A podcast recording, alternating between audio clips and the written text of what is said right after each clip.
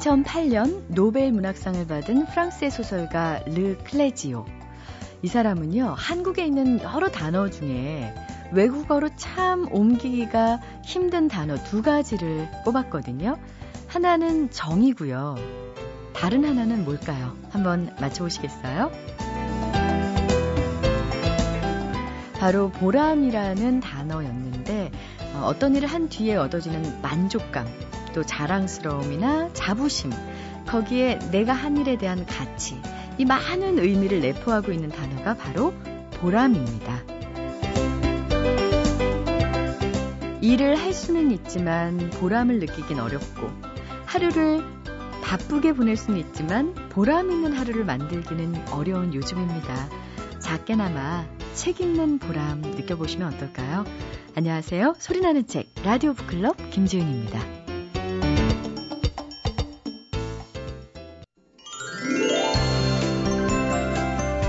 언젠가 인터넷에 책을 잘 고르는 법이라는 질문이 올라와 있는 걸 봤는데요. 가장 많은 추천을 받은 답변은 바로 이거였습니다. 다른 사람이 진심으로 추천해주는 책을 읽는다.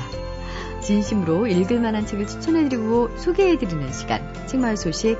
오늘도 세종대학교 만화 애니메이션학과의 한창환 교수님 모셨는데요. 안녕하세요. 네, 안녕하세요. 정말 요즘 제 독서량의 3분의 2는 네. 교수님이 추천해 주신 책이에요. 네, 제가 추천하고 꼭 책을 드리고 있지 않습니까? 아, 네. 감사합니다. 네. 제 서가의 가장 중요한 부분에 꽂혀야 될 좋은 책들이 다 지금 김진 씨 서가에 지금 꽂혀 있고 있다는 게 참 시간이 지나면 알겠지요. 네. 그럼요. 네. 제가 얼마나 네. 훌륭한 사람이 돼 있겠습니까? 그렇습니다. 세월이 흘러서. 네. 네. 감사합니다. 네. 오늘은 제가 이야기를 만드는 법이라는 책을 소개해 드릴까 합니다. 김탁환 소설가시죠? 네. 김탁환의 쉐이크라는 책을 소개해 드리겠습니다. 뭐 이미 다 많은 분들이 아실 겁니다. 불멸의 이순신, 황진이, 조선 명탐정, 각시투 꽃의 비밀 이런 식으로 한국에서 가장 많이 소설 원작을 영화화 하시는 분이십니다. 그러니까 영화를 만들고 싶은 모든 분들이 가장 흥미롭고 저거는 영화 타겠다라고 생각할 정도로 사람들의 마음을 끄는 대표적인 작가가 바로 김탁환 소설가입니다. 사람의 마음을 끄는 이야기를 만들어내는 그렇습니다. 분이신 거죠. 여기서 제목이 쉐이크잖아요. 이건 무슨 쉐이크. 얘기냐면 자기가 글을 쓰겠다, 글을 쓰겠다고 자기한테 오는 학생들에게 첫 번째 질문이 그렇답니다. 당신은 사람의 마음을 흔드는 이야기를 하실 수 있습니까?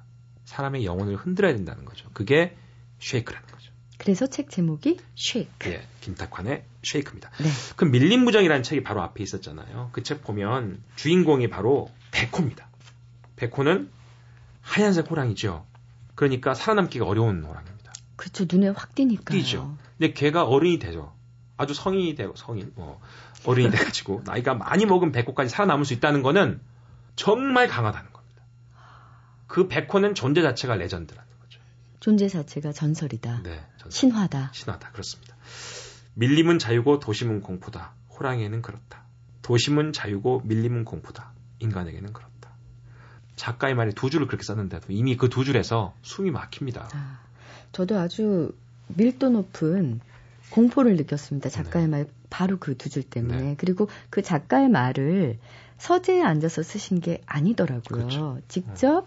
현장에 가셔서 아마 러시아였죠? 네. 예.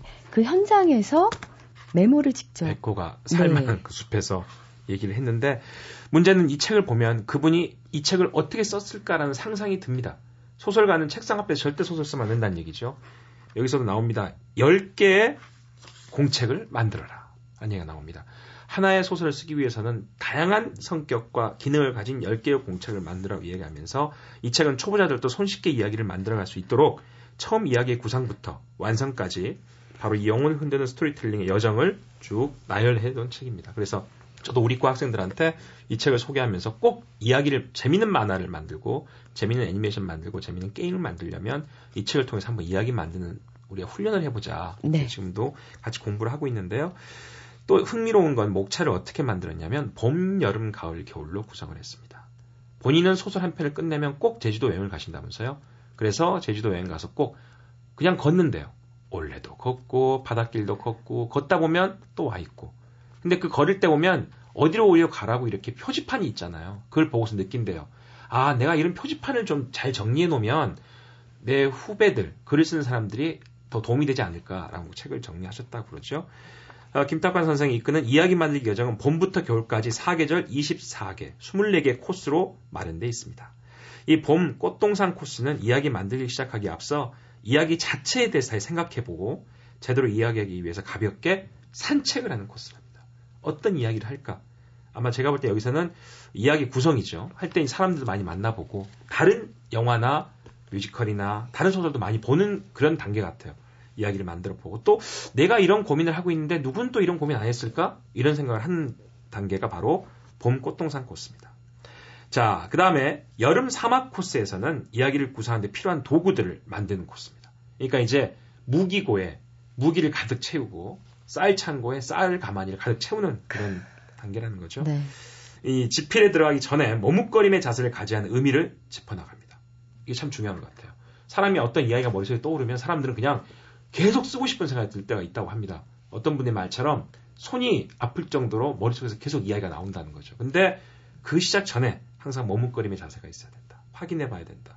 쓰고자 하는 이야기가 과연 무엇인지 정리하는 코스가 바로 이 여름 사막 코스인데 자, 근데 이 이야기를 쓰기 위해서 알고 있어야 되는 지식이나 정보를 정리하는 여행이 필요한데 그때 10개의 공책을 만들어야 된다. 어, 그 부분이 참 인상적이더라고요. 네. 기자 수첩, 독서록, 몽상록, 습관록, 답사기, 나날, 단어장, 주제일기, 소풍기, 그리고 한결같음의 힘. 이런 10개의 공책을 그때그때마다 계속 메모를 하고 자료 정리를 해서 그것들이 하나의 체계를 갖출 때 이제 본격적으로 쓸 수 있는 준비가 된다. 네. 저는 이 부분에서 아 역시 이러니까 이번 소설은요 뭐라 그럴까요 김탁관 선생이 만들어 놓은 공간 속에 들어가지 않으면 대단히 어렵습니다 소설이 일단 그 공간에 들어가면 그때부터는 빠져들기 쉬운데 그 전까지 들어가기 어렵 무슨 얘기냐면 본인이 준비를 너무 많이 해놨기 때문에 아. 그 준비된 문을 다 깨고 들어가서 나도 그 문 속에 들어가야 되는 관계가 힘든 것 같아요. 네. 그래서 일단 그 단계를 극복하고 난 독자만이 정말 재밌는 이야기를 느끼게 되지 않을까 살아남는 거군요. 그렇습니다. 작가가 독자를 고르네요. 그 편도 괜찮습니다. 네, 작가가 독자를 고르. 아유, 칭찬해 주셔서 감사합니다. 네. 그다음 가을 바다 코스는 본격적으로 이야기의 초고를 지필하는 단계입니다. 자, 여기서 중요한 자세가 몰입을 이야기합니다. 몰입. 네. 그 작품에만 들어간다는 거죠. 단어라는 별, 문장이라는 분놀림, 혹은 문단이라는 돌다리. 아, 표현을 이렇게 합니다. 어떻게 이렇게 하죠? 네. 저도 막 이런 단어가, 이 문장을 따라 써봐요. 단어라는 별, 문장이라는 분놀림, 혹은 호흡, 문단이라는 돌다리. 마지막으로 겨울 설산 코스는 퇴고의 과정이래요. 미국의 소설가 해밍웨이가 모든 초고는 걸레다. 라고 얘기를 했다고 그러죠. 이 퇴고의 시간이 가장 중요하고 힘겨운 기간이라고 강조를 합니다. 영화 감독들도 영화를 다 만들고 마지막 편집 과정이 너무 힘든 이유가 뭐냐면 논문도 똑같죠. 없애야 되거든요. 저거 찍을 때 어땠는데 네. 내가 이거 쓸 때 얼마나 고생했었는데 네. 그거를 덜어내야 돼요. 하, 없던 걸로. 네. 근데 그걸 다 놓자니 말도 안 되거든요. 그게 미학 같습니다. 절제의 미학을 어떻게 할 것인가. 개선되고 개선되고 개선되다가 더 고치면 계약이 되는 순간까지 고쳐라. 그러나 계약의 순간은 영원히 오지 않을 것이다. 이런 명문들이 계속 나옵니다. 그러게요. 그래서 이 퇴고 이만 자세를 얘기했는데요. 그가 소개하는 그물망 퇴고법, 초가 지닌 약점을 점검할 수 있도록 도와주는 여러 가지 방식들이 나오는데 이 독자들이 재밌는 건 이 한 개월 코스를 지날 때마다 게스트하우스라는 숙제가 또 있습니다. 맞아요. 숙제를 풀어 야지도 넘어갑니다. 뭐 안 풀고 넘어가도 상관없는데 그때 그때마다 숙제를 하면서 내가 여기까지 이해를 하고 있는가를 확인시켜주는 코스가 또 마련돼 있습니다. 네. 여러분 각자의 인생을 다섯 시기로 구분하세요. 네. 그렇게 시기를 구분한 이유를 간단히 적으세요. 그리고 각 시기를 대표하는 상황이나 사물을 구체적으로 밝히고 설명하세요.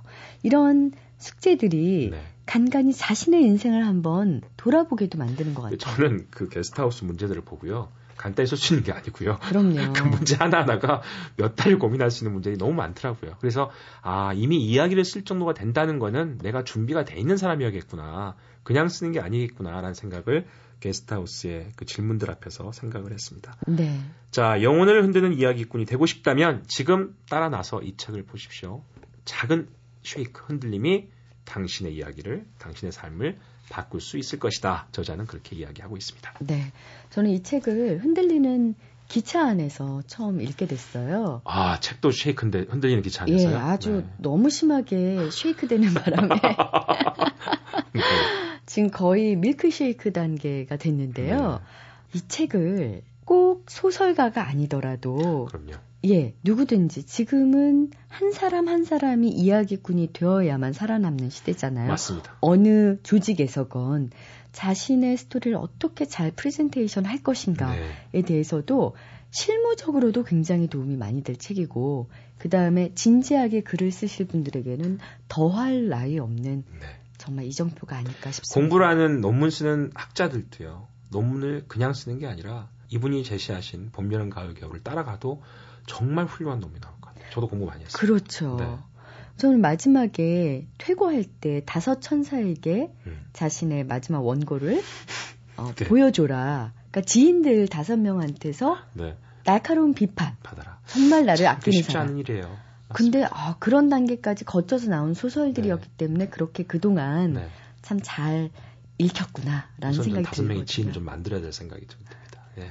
술 친구들은 많으신데. 많은데 말이죠. 예. 네. 자, 영혼을 흔드는 스토리텔링 김탁환의 쉐이크 오늘 소개해 주셨습니다. 다음 주에 또 좋은 책 부탁드릴게요. 네, 감사합니다. 오늘 나를 사로잡은 책의 주인공은 25살의 직장인 장세립 씨입니다. 세립 씨는요, 책 읽는 걸 참 좋아하는데 어디 가든 항상 책을 가방에 넣고 다니신대요. 특히 한 번 읽은 책을 여러 번 다시 읽는 걸 좋아하는데요. 읽을 때마다 새롭고 감동이 더 커지기 때문이라네요. 이런 세립 씨가 오늘은 어떤 책을 추천해 주실지 직접 들어볼까요? 일본 작가 중에 굉장히 우리나라에서도 유명한 츠지 히토나리라는 작가가 있는데요. 그분의 사랑을 주세요라는 책입니다. 이 책의 여자 주인공은 지금 고아원에서 자라고 있는 친구인데 이제 어렸을 때 부모님에게 버려졌다는 생각 때문에 사랑을 믿지 않는 그런 친구예요. 근데 어느 날 고아원 선생님의 소개로 어떤 남자분과 펜팔 편지 형식으로 이제 서로 편지를 주고받으면서 마음을 열게 되고 사랑에 대해서 이렇게 믿게 되는 그런 내용입니다. 제가 한 재작년쯤에 되게 그냥 몸적으로나 마음적으로 많이 힘들었던 때가 있었어요. 근데 그때 우연히 책 소개하는 곳에서 보고 한 구절을 읽고 나서 아 정말 내가 읽어야 되는 책이겠구나 해가지고 읽게 됐습니다. 잔잔하면서도 한 구절 구절 공감이 가고 저를 위로해주는 그런 말들이 많아서 그게 좋았던 책인 것 같아요. 네, 어, 우리나라에서도 정말 유명한 츠지 히토나리. 음, 냉정과 열정 사이를 쓴 사람 하면, 아, 그 사람 하고 아시겠죠. 사랑을 주세요. 냉정과 열정 사이 외에도요, 사랑 후에 오는 것들, 백불 등등. 정말 내는 책들마다 많은 사랑을 받았는데요. 츠지 히토나리는 소설뿐만 아니라 영화나 음악 여러 방면에서 활동을 하고 있습니다. 근데 영화 감독으로 일할 때는 진세이 그리고 록 밴드의 보컬로 일할 때는요 징크 화이트 이런 예명을 쓴다고 하네요. 아, 우리 장세립 씨는 츠지 히토나리의 사랑을 주세요 중에서 어떤 부분이 가장 마음에 와 닿았을까요? 아, 그 부분 바로 남자 주인공이 여자 주인공인 리리카에게 보낸 편지 중에 일부라고 합니다. 힘내라, 열심히 살아라, 라고 격려하는 소리들로만 넘쳐나는 세상. 이제 사람들은 그런 말로는 참된 힘이 솟지 않아. 나는 도리어 이렇게 말하고 싶어. 힘내지 않아도 괜찮아. 너의 행복을 거머쥘 수 있도록 보람찬 나날이 되어야 해. 너는 이제부터 시작이니까 서두르지 말고 또 인생을 너무 삐뚤게 보거나 원망하거나 미워하거나 샘내지 않기를. 그게 너에 대한 나의 작은 바람이야. 정말 힘들 때 음, 여러 가지 조언보다요. 그냥 어깨를 툭툭 치면서 감싸 안아줄 때 괜찮아 이렇게 한마디 할 때 그때 가장 위안을 받을 때가 있습니다. 그래 힘내지 않아도 괜찮아. 무조건 힘내라는 말보다는 더 편안한 위로가 될 것 같은데요. 끝으로 장세립 씨에게는 사랑을 주세요 이 책이 어떤 의미를 갖고 있는지 또 어떤 사람들에게 추천해주고 싶은지 들어볼게요.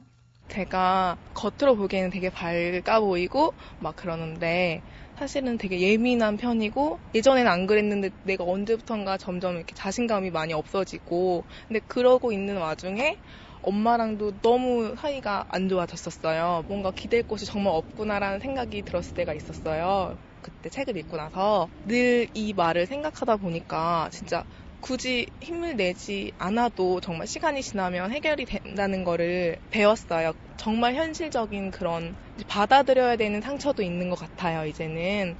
그런 걸 알고 인정할 건 인정하고 너무 행복만 또 바라지도 말고 이 책 내용처럼 그러니까 생각이 좀 바뀐 것 같아요. 그래서 좀 성격도 많이 원래 자신감 있던 성격으로 좀 바뀐 것 같아요. 지금 이 방송을 듣고 계시는 힘들어하는 모든 분들께 힘내지 않아도 괜찮아.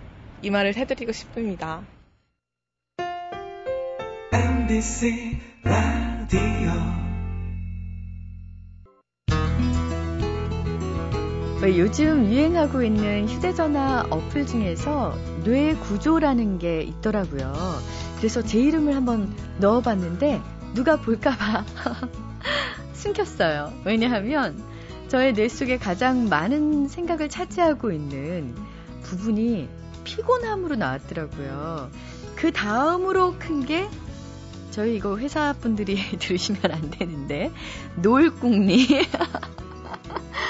그 다음에 어, 여기서 좀 슬퍼졌어요. 가장 콩알만하게 나온 거 보이지도 않는 부분이 꿈이더라고요. 꿈. 이렇게 재미로 살펴보는 뇌 구조가 아니라 아, 문학의 의미를 재발견하기 위해서 뇌 구조에 관심을 갖게 된 분이 있습니다. 뇌를 훔친 소설가를 쓰신 석영중 교수님 모셨는데요. 안녕하세요. 안녕하세요. 현재 고려대 노노문학과 교수로 재직 중이세요. 어, 2000년에는 러시아 정부로부터 푸시킨 메달도 받으셨다고 하는데 이 푸시킨이 뭐 삶이 그대로 속일지라도 네, 맞습니다. 이렇게 시작되는 시 쓴 그분 맞나요? 네, 맞습니다. 아, 그럼 푸시킨 메달은 어떤 의미가 있는 상인가요? 어, 러시아 어문학 영역에서 탁월한 업적을 보인 그 전문가에게 러시아 정부가 주는 메달입니다. 그러면 굉장한 상인데 어떤 공로로 탁월한 공로란 어떤 공로를 세우셨나요? 제 경우에는 1999년에 푸시킨 탄생 200주년을 기념해서 푸시킨 작품의 거의 전부를 단독으로 번역을 했습니다. 그래서 아마 그 공로를 인정받은 것 같습니다. 아, 대단한 작업이셨을 것 같아요. 번역을 한 번이라도 해본 사람은 책을 덮는 순간 다시는 안 한다라고 하다가 또 하게 된다 그러더라고요. 네, 저도 같습니다. 맞습니다. 네. 사실 번역자는 어떻게 보면 가장 열렬한 독자다라는 얘기가 있는데 그만큼 네. 열렬히 읽다 보면 네. 또 빠지게 되고 그래서 다시 중독처럼 시작하게 된다고 하는데요. 네. 이번에는 아, 뇌를 훔친 소설가 굉장히 도발적인 제목의 문학과 신경과학을 주제로 담고 있는 책이더라고요. 문학까지는 이해가 갑니다. 그런데 신경과학 어쩌다가 뇌에 관심을 갖게 되셨는지요? 예, 무슨 뭐 아주 뭐 극적인 계기가 있었다거나 그런 건 아니고요.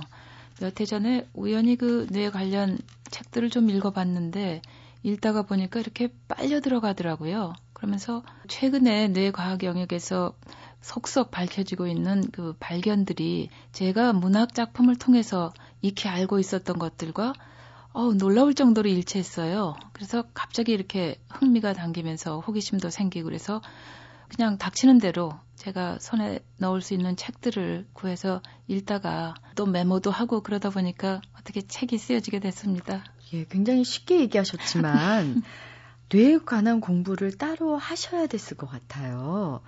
얼마나 공부를 하셨나요? 공부라고 말씀하시니까 조금 제가 부끄럽습니다.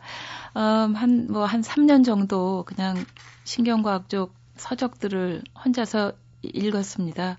네, 뭐, 그것도 공부라고 하려면 할 수도 있겠죠. 보통 사람들은 그런 거 안 하거든요. 공부하신 거 맞습니다. 자, 이제 본격적으로 뇌를 훔친 소설가 내용으로 들어가 볼게요.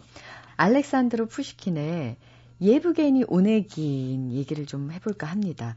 거울 뉴런이라는 현상을 설명을 하셨는데 일단 이 거울 뉴런이 어떤 현상인지 설명을 해주셨으면 좋겠어요. 네, 저희 그 우리 뇌 속에는요 뉴런이라고 하는 신경 세포가 있는데요.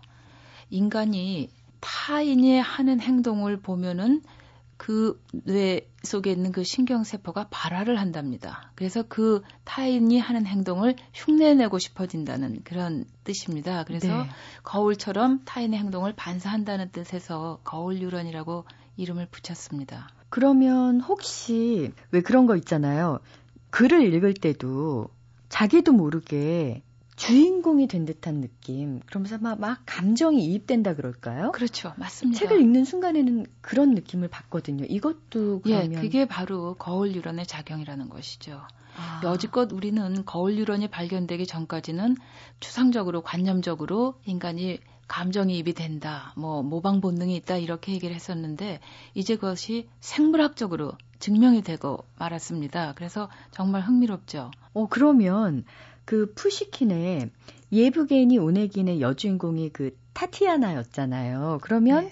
타티아나가 오네긴을 보고 한눈에 반하는 과정이 있잖아요. 네. 근데 거기서 그러면 어떤 식으로 거울 유런 현상이 일어나는 건가요? 네, 이 타티아나는 독서를 꽤 많이 하는 아가씨예요. 꽤 많이 하는 정도가 아니라 그냥 아침에 일어나서 잘 때까지 책만 읽는 아가씨인데 대부분이 당시 유행하던 유럽 연애 소설이에요. 하도 책을 많이 읽다 보니까 책과 현실 간의 구별이 어려울 정도로 그렇게 책을 많이 읽다 보니까 그 현실에서 어떤 멋진 남성이 나타났을 때 그 남성이 바로 연애 소설 속의 남자 주인공처럼 느껴지는 것입니다. 아 그리고 책 속에서 여주인공이 남자 주인공한테 반하는 그런 과정을 자기도 모르게 흉내내게 되는 것이죠. 그러면 이거는 그녀의 탓이 아니라 머릿속에 있는 거울 뉴런의 탓? 네, 그렇게 볼 수가 있지요. 아니 그렇다고 모든 사람들이 뭐 다른 사람의 행동이나 문학 작품의 주인공을 따라서 뭐 모방 행동을 보이진 않지 않습니까? 오히려 뭐 반대로 하는 경우도 있는데요. 그런 현상은 우리 뇌에서 어떤 뭐 물질이 관장하고 있는 건가요? 네, 맞습니다. 어, 우리가 타인의 행동을 매일매일 그저 그냥 보는 대로 흉내만 낸다면은 굉장히 혼돈스러울 거예요. 다 어, 똑같아질 것 같아요. 아유, 그럼요. 그거는 정말 정말 최악의 경우인데요. 네.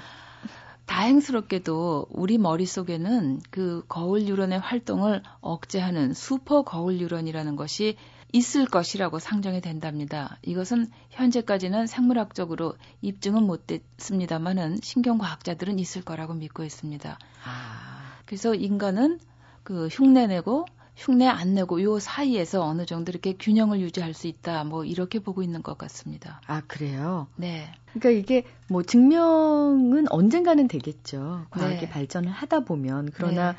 모든 걸 다 증명할 수는 없을 것 같습니다. 없기 때문에 또 문학 작품만의 영역이 또 따로 아, 예, 예, 맞습니다. 있는 것 같고요. 거울 유런 그 현상을 감염될 수 있는 능력이라는 표현을 쓰셨더라고요. 특히 그 괴테의 젊은 베르테르의 슬픔 얘기하실 때요. 네. 어떤 감염인가요? 우리 그 뇌 속에 타인의 행동을 흉내내는 그런 거울 유런이 활성화되다 보면은 좋은 것을 모방하고 흉내내는 것은 참 바람직하지만 나쁜 것을 또 흉내내거나 모방한다면 그것은 상당히 이렇게 좋지는 않습니다. 자, 이런 경우를 우리는 감염이라고 부를 수가 있겠는데요. 가령 베르테르의 슬픔이 발표되고 나서 유럽의 젊은이들이 베르테르처럼 자살을 했다고 합니다. 그러니까 작품 속에서 베르테르는 이루어지지 못한 사랑 때문에 그 너무나도 간절히 원했던 그 여성과 결혼을 할 수 없기 때문에 슬퍼서 자살을 합니다마는 현실 속에서 유럽의 젊은이들은 거기에 그 감염이 돼서 실질적으로 자기가 무슨 그 이루어지지 못한 사랑을 하는 것도 아닌데 그냥 자살을 합니다. 그 슬픔에 감염이 됐군요. 그렇죠. 맞습니다. 어머나. 그래서 그렇게 1770년대 유럽에서 권총 자살이 네. 많이 일어나고 네. 그 모방 자살의 원조라는 얘기가 그렇죠. 그래서 나왔군요. 네, 그렇습니다. 근데 꼭 문학 작품뿐만 아니라 왜 드라마도 보면은요. 거기 주인공 중에 악역을 맡은 주인공이 나오면 길 가다가 그렇게 네. 정말 실제로 욕설을 듣는 분들이 네, 계시대요. 마- 예, 그렇, 그렇습니다. 그 실제로 이것은 역사적으로도 그 사례가 빈번히 발견되는데요. 중세 때 이제 그 유럽에서는 그리스도 순환극이라는 것이 자주 그 올려졌는데 거기서 유다 역할을 맡은 배우는 가끔가다 관객들에게 맞아서 사망을 했다고 합니다. 어머나. 실제로 있었던 일이라고 합니다. 그러니까 얼마나 거기에 몰입이 되고 분노나 그렇죠. 그런 것에 감염이 됐으면 그렇죠. 감염할 수 있는 능력. 네. 아, 이게 또 거울 유런의 일종이라고 얘기를 해주셨고요. 그 다음에 이름은 참 많이 들어봤어요. 도파민. 네. 어떤 신경 물질인가요? 네, 일단 그 신경 전달 물질인데요. 도파민 하면은 그 쾌감과 관련되어 있는 것이 바로 이 도파민입니다.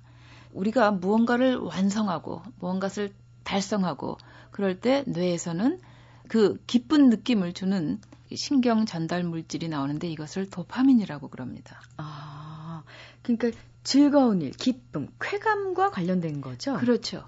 그래서 보상 신경 전달 물질이라고 불리기도 합니다.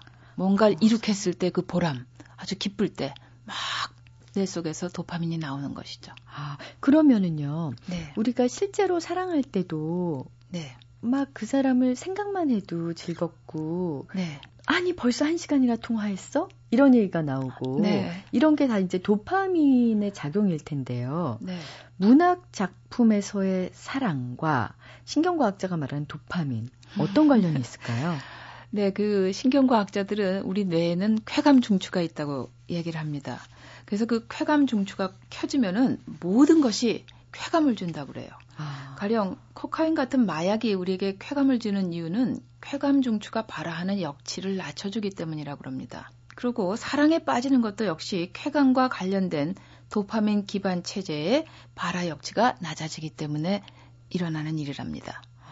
자, 이렇게 얘기를 하면은 굉장히 신경과학적으로 들리는데 어려워요. 네, 문학 작품에서는 그냥 사랑에 빠진 사람들은 자기를 잊고 시간을 잊고 공간을 잊고 완전히 유체 이탈과도 같은 그런 거를 체험하고 그리고 사랑에 빠진 사람은 세상과 사랑에 빠진다 그래요. 모든 아, 것이 아름다워 아름답고. 예 그렇습니다. 지나가는 사람도 괜히 좋아 보이고요. 그러면 이제 앞으로는요. 톨스토이의 네. 예를 들어서 이제 안나 까레린이나 네. 의 주인공인 레빈이 이제 네. 사랑에 빠졌을 때 보여준 모습들이 있잖아요. 네. 뭐 행복감으로 머리가 멍해지고 네. 정말 세상이 아름답게 보이고 네. 그럴 때 이제 독자들은 아 레빈의 쾌감 중추가 발화하기 시작하면서 도파민이 분비됐구나 이렇게 얘기할 수 있는 거죠. 그럴 것 같습니다. 네. 그 데이빗 린 감독의 영화 닥터 지바고 참 아름다운 영화죠. 네. 뭐 물론 네. 네. 그 소설은 더할 나위 없이 아름답고 네. 저는 러시아 문학자들만의 어떤 권리라면 그 아름다운 언어를 원어 그대로 볼 수 있다는 것이 일반 독자들과 참 다른 특장점이 아닐까 싶은데요. 실제로 읽어보면 어떤가요? 어, 실제로 읽어보면 이 소설은 사실은 그 영화 때문에 더 많이 알려져 있는데요. 영화에서 보면은 지바고와 라라의 사랑에 이렇게 초점이 맞춰집니다. 사실. 그런데 실제로 소설을 읽어보면은 두 사람 간의 사랑 이야기는 좀 너무 추상적이고 관념적이고 형이상학적이에요. 그리고 지바고와 라라가 만나는 부분도 소설 한 중간 무렵이에요. 그 전까지는 계속 딴 얘기거든요. 그래서 다 읽고 나면은 이 소설은 두 사람의 사랑 이야기라기보다는 지바고가 시를 쓰는 과정, 그리고 지바고의 시, 이런 것에 관해서 파스테르나크가 자신의 생각을 사색한 것을 정리해 놓은 책이라는 생각이 더 많이 듭니다. 아, 그렇군요. 네. 아, 근데 영화는 가장 극적인 장면이 요구되기 때문에 그렇죠. 닥터 지바고와 라라 특히 그 마지막 장면 있잖아요. 가슴을 움켜쥐고 아, 저 창밖에는 라라가 지나가고 그렇죠. 그 어긋나는 사랑에 네. 아, 저희는 엄청나게 몰입을 하게 됐는데요. 이 몰입 역시 뇌 작용의 하나라고요. 그렇죠. 몰입도 역시 그 뇌에서 도파민이 나오기 때문에 쾌감을 느끼고 그러다 보니까 자꾸 더 몰입하게 됩니다. 그래서 그 신경과학적으로 말하면은 몰입은 굉장히 긍정적인 상태지만 동전의 양면 같아서 딱 뒤집으면은 다른 이름은 중독이 된다. 이렇게 얘기를 하는 것입니다. 그럼 몰입의 가장 부정적인 면을 볼 수 있는 소설로 어, 멜빌의 모비딕을 꼽으셨는데요. 네. 어떤 의미일까요? 그 이 모비딕은 참 긴 소설이에요. 저도 이 소설 읽는데 굉장히 힘이 들었는데요. 죄송합니다만 저는 중간에 포기했습니다. 아, 저도 막 뛰어넘고 읽었어요. 사실은 지금 고백을 하건데 고래 얘기가 하도 많이 나오니까 어, 잘 모르겠고 그 선원들의 거친 삶 이런 게 네. 그냥 뭐 수십 페이지 지속이 되니까 아이고머니나 그래갖고 막 뛰어넘고 읽었거든요. 근데 아, 마음이 안정이 됩니다. 이런 얘기 들으니까.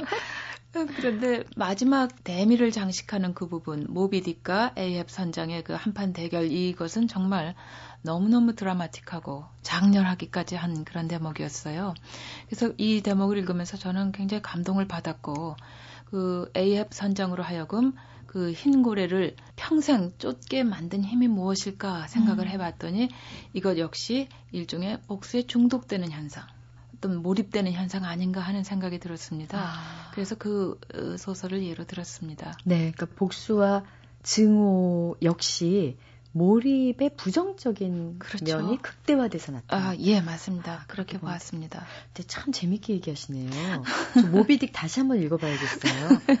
저 중간에 그만둬서 그 장렬한 장면을 결국 못 읽었네요. 네, 그 장렬한 장면 하나 때문이라도 읽을 가치는 있을 것 같아요. 그 장면만 읽으면 안 될까요? 될 것 같아요. 고맙습니다. 자, 이번에는, 음, 그, 해마에 관한 교수님의 문학적 관점 참 흥미로웠어요.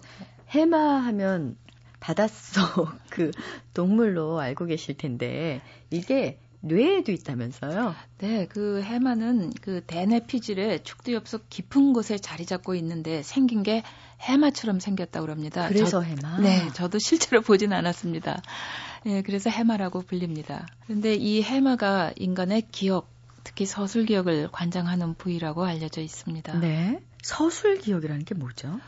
참 어렵게 들리긴 하는데요. 기억에도 여러 가지 종류가 있는데 우리가 말로써 서술할 수 있는 기억을 서술 기억이라고 합니다. 그러니까 말로 표현할 수 있는 기억은 서술 기억이 되는 거예요.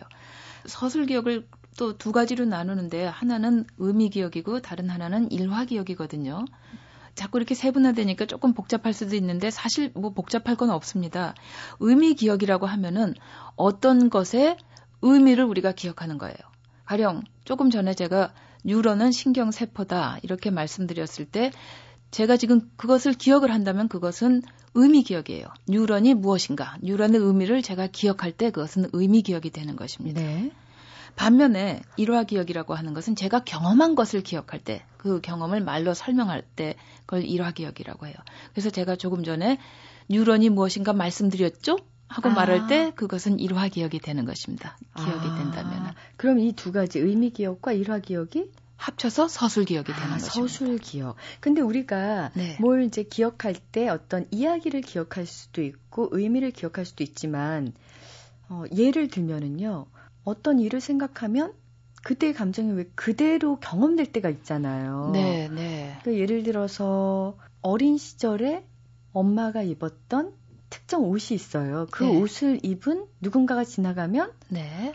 어, 엄마가 그때 나한테 이렇게 했는데 네. 그때 느껴졌던 네. 감정이 되살아날 때가 있거든요. 아, 맞습니다. 대부분이 우리가 기억하는 그 일화 기억이라는 것들은 정서 기억을 동반합니다. 아, 정서 기억. 예, 그 느낌과 같이 되살아나요. 지금 그 말씀하신 어머니가 입었던 옷, 그걸 기억할 때 기분이 좋, 좋지요. 네. 그러면 그러면은 어머니의 냄새가 나는 것도 같고 그런 기분 좋았던 감정들, 정서들 그것이 같이 살아나거든요. 네. 그래서 대부분의 일화 기억은 정서 기억과 함께 간다 이렇게 봅니다. 아 그래요. 네. 그러면 아까 해마 얘기를 하셨는데 네. 그 해마는 서술 기억에 관련이 되는 부분이라면 네. 예를 들면 지금처럼 감정적인 기억 이런 네. 것들을 주로 관장하는 곳은 어딘가요? 그 편도체라고 불리우는 또 특정 부위가 있습니다. 이 편도체라고 불리는 이유는 생긴 게 아몬드처럼 생겨서 편도체라고 아, 불리는데요. 예. 정서와 감정, 느낌, 기억 이런 것들을 관장하는 부위가 바로 편도체라고 합니다. 자, 인간은 대체로 과거를 상기할 때 자기가 느꼈던 감정을 함께 기억하는데 이때 편도체가 작용을 합니다. 아, 그렇군요. 그러면 이 편도체와 관련 있는 기억, 이런 것들이 사실 누가 자극을 안 하면 또 묻혀 있을 수가 있잖아요. 그렇죠. 네. 근데 특히 추리 소설 같은 거 보면은 명탐정들이 나와서 관객들이 보기에는 혹은 독자들이 보기에는 어, 자꾸 쓸데없는 질문을 하지? 그런데 그게 범인을 잡는 단서가 되고 사람들에게서 어, 어떤 증언을 듣는 그런 게 되더라고요. 네. 그런 것들이 편도체를 자극하는 건가요? 어, 지금 굉장히 그 참 좋은 말씀을 해주셨어요. 사실 그 기억 그러면은 그 일반 문학에서도 상당히 많이 다루어지는 굉장히 좀 어려운 형이상학적인 그런 주제가 되겠는데 사실은 일반 그 대중적인 추리 소설에서도 기억은 상당히 중요한 주제입니다. 왜냐하면 범인이 무언가를 봤다거나 아니면은 뭐 범인이 아닌 사람이 범인을 예 봤다거나 뭘 기억한다던가 이런 것은 추리 소설에서 굉장히 중요한 요소가 될 수 있거든요. 근데 지금 말씀하신 것처럼 어떤 추리 소설에 등장하는 주인공에게 묻혀져 있던 기억, 아. 정서적인 아. 기억 이것이 대, 살려질 때 굉장히 중요한 서사가 예 나올 수가 있죠. 아, 그렇군요. 네. 그런 장면이 참 재밌었던 것 같아요. 탐정들이 가장 많이 이제 가장 먼저 찾는 곳이 이발사 혹은 미용사. 그러니까 사람들이 아무 생각 없이 편안하게 얘기했던 모든 것들을 다 기억하고 있는데 그냥 사적인 얘기니까 저장고에 담아뒀다가 하나하나 탐정들이 와서 얘기를 하면 제일 많이 쏟아내더라고요. 예, 맞습니다. 어, 추리소설 많이 읽으신 것 같아요. 아, 저 에가사 크리스티의 소설은 네, 모든 책을 다 읽고요. 그 다음에 영화로도 어머, 어머. 다 봤어요. 저도 그래요. 아, 그래요? 저다 읽었어요. 저는 완전히 광팬이에요. 자, 마지막으로요. 이렇게 뇌에 관심을 갖고 문학 작품을 볼 때와 그 이전과 어떻게 달라졌나요? 문학을 대하는 태도? 네, 저는 확실히 참 많이 달라졌어요. 그 제가 문학 작품 속에서 관념적으로 알고 있었던 것들이 생물학적으로 입증됐다는 것은 문학을 연구하는 저에게는 굉장히 큰 전환점이 된 것 같습니다.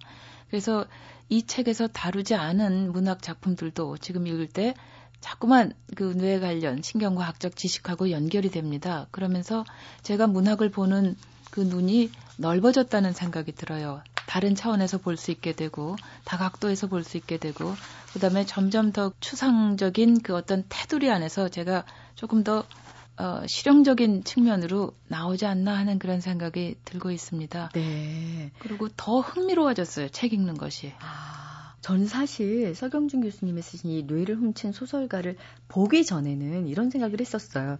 모든 신경물질을 우리가 다 이해한다고 해서 문학 작품을 축소시켜서 환원적으로 네. 아 이거는 주인공들이 지금 도파민 때문에 이러는 거야. 이렇게 축소형으로 해석하는 음. 오류가 생기지 않을까 했는데 말씀을 들어보니까요. 오히려 네. 네. 다각도로 작품을 볼 수 있어서 문학을 그렇죠. 보는 지평이 훨씬 넓어질 것 같다는 생각이 드네요. 네, 맞습니다. 저는 네. 그렇게 이해했습니다. 예, 덕분에 저도 네. 마찬가지입니다. 예, 어, 오늘 뇌를 훔친 소설가 서경중 선생님과 함께했습니다. 다시 한번 감사드립니다. 예, 감사합니다. 뜨거운 순대국밥을 먹어본 사람은 알지. 혼자라는 건 실빗집 식탁에 둘러앉은 굶주린 사내들과 눈을 마주치지 않고 식사를 끝내는 것만큼 힘든 노동이라는 것. 네, 최영민 시인의 시 혼자라는 건 중에서 일부 들려드렸는데요. 왜 사람과 너무 부대끼다 보면 아우 나 정말 혼자 있는 시간이 필요해 이렇게 절규하는 분들도 생기고 반면에 정말 혼자 있는 시간만 있는 분들에게는 혼자라는 그 노동이 참 힘겨울 수 있다는 생각이 듭니다. 오늘은 모쪼록 모든 분들이 작은 위안을 좀 받을 수 있는 그런 일요일이었으면 좋겠어요. 지금까지 소리나는 책 라디오 북클럽 저는 아나운서 김지은이었습니다.